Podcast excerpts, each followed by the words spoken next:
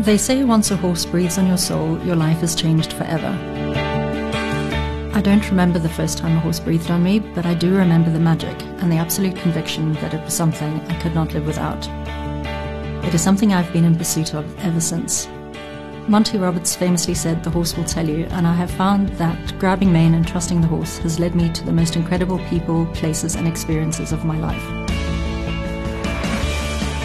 Welcome to The Louw Flyer, the podcast that talks to horse enthusiasts everywhere about the magic of the horse so that you can also fall in love with the stories of our sport.